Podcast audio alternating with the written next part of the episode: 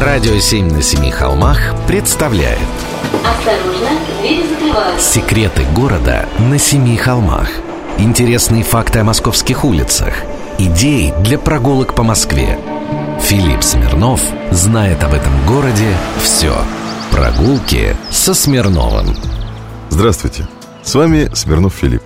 На этой неделе весна все-таки начала робко заявлять о себе – причем не только через неуверенное потепление, но и через голоса первых мартовских котов под моим окном.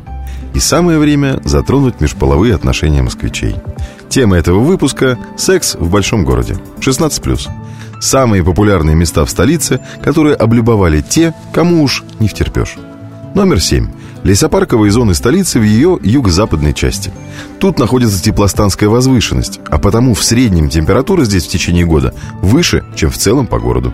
Что в Тропарево, что в Тропарево-Никулино, что у Воронцовских прудов Всюду здесь есть возможность подарить другому себя и счастье на шестом месте Яузская аллея. Находится в Богородском районе столицы. Количество проезжих машин минимальное, а в глубине лесопарка стоит туберкулезный диспансер. Тьфу-тьфу-тьфу.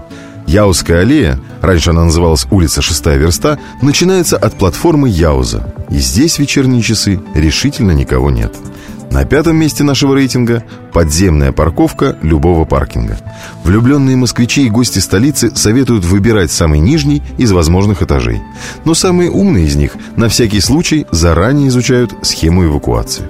На четвертом месте дома на углу улицы Бориса Галушкина и проспекта Мира. Тут главный совет от влюбленных экстремалов – пробраться в подъезд мимо консьержа.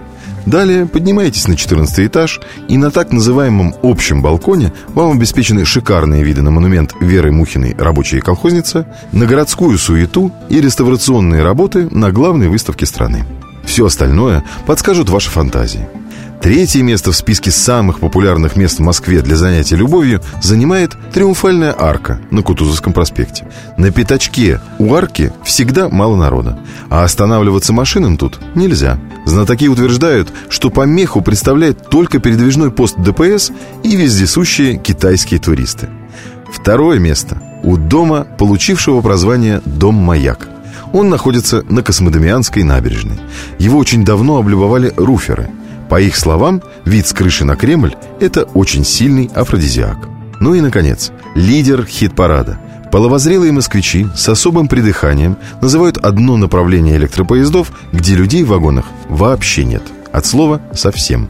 Электричка эта идет на Рублевку, в поселок Усово. Этот электропоезд называют «кукушка», то есть он стоит в оборотном тупике. 45 минут туда, в тупике 30 и обратно 45. С весной вас! Любите друг друга. Прогулки со Смирновым.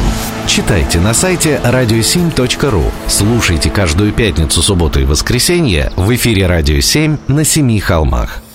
«Радио 7» на Семи холмах представляет Осторожно, двери закрываются. Секреты города на Семи холмах. Интересные факты о московских улицах. Идеи для прогулок по Москве. Филипп Смирнов знает об этом городе все.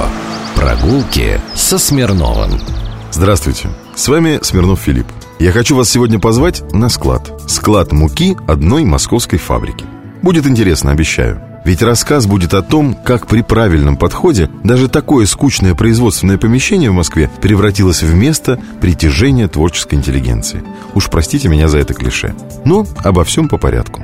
В 1855 году француз Адольф Сиу основал кондитерское предприятие.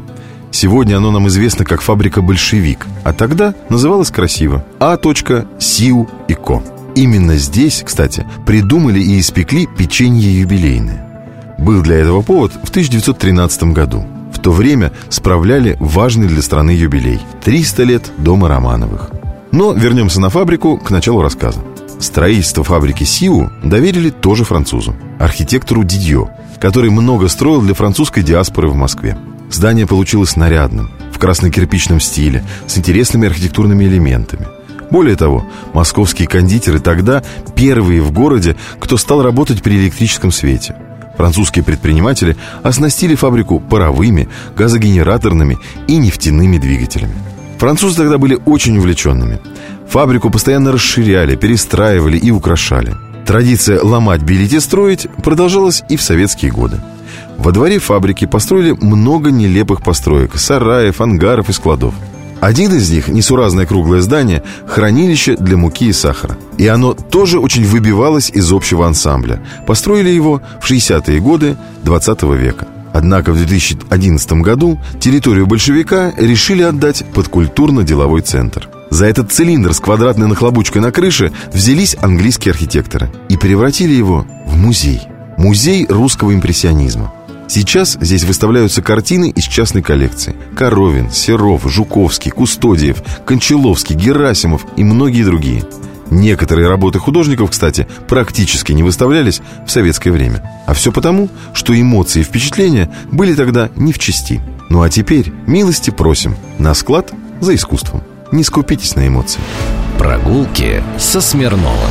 Читайте на сайте radio7.ru. Слушайте каждую пятницу, субботу и воскресенье в эфире «Радио 7» на Семи холмах. «Радио 7» на Семи холмах представляет Осторожно, двери закрываются. Секреты города на Семи холмах. Интересные факты о московских улицах. Идеи для прогулок по Москве. Филипп Смирнов знает об этом городе все. Прогулки со Смирновым. Здравствуйте, с вами Смирнов Филипп. Вы знаете, что такое подворье? Это старинное и почти забытое слово в течение многих веков означало место, откуда можно отправиться в далекий путь или в паломничество. Указателей и навигаторов раньше не было, а были проводники. Один раз в определенный период времени они оказывались с группами товарищей в условленной точке, и потом из нее же отправлялись в обратный путь. Подворье было и постоялым двором для приезжавших в Москву послов, купцов и монахов, а также удаленным представительством того или иного монастыря. Было в Москве Рязанское подворье, Малороссийское, Иерусалимское, Троицкое и многие другие. На подворье всегда были комнаты для сдачи в наем, а также существовали склады, конюшни и прочие служебные постройки. На Ильинке располагается Иосифово-Волоколамское подворье. Оно там, внимание, с 1479 года. Тогда был такой Иосифо-Волоколамский монастырь, один из самых богатых и почитаемых на Руси монастырей. Например, в XVI веке у этого монастыря было 160 деревень и поселений и более 10 тысяч монастырских крепостных крестьян. Этот монастырь и сейчас стоит под Волоколамском, но он уже не такой крутой. От его подворья тоже осталось не густо.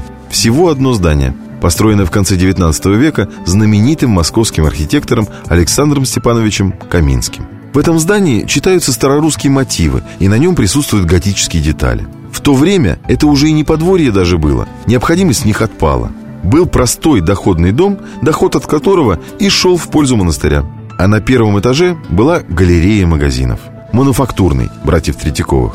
Текстильный, купцов Бетипажа и Люшта. Башмачный, купца Королева. Чайный, купца Боткина. А также голландский магазин мануфактурного товара купца Эйхмейера – Понятно, что из этого рая для шопоголика в монастырь уже никто ехать не хотел. Ну а вы поезжайте на Ильинку, посмотрите.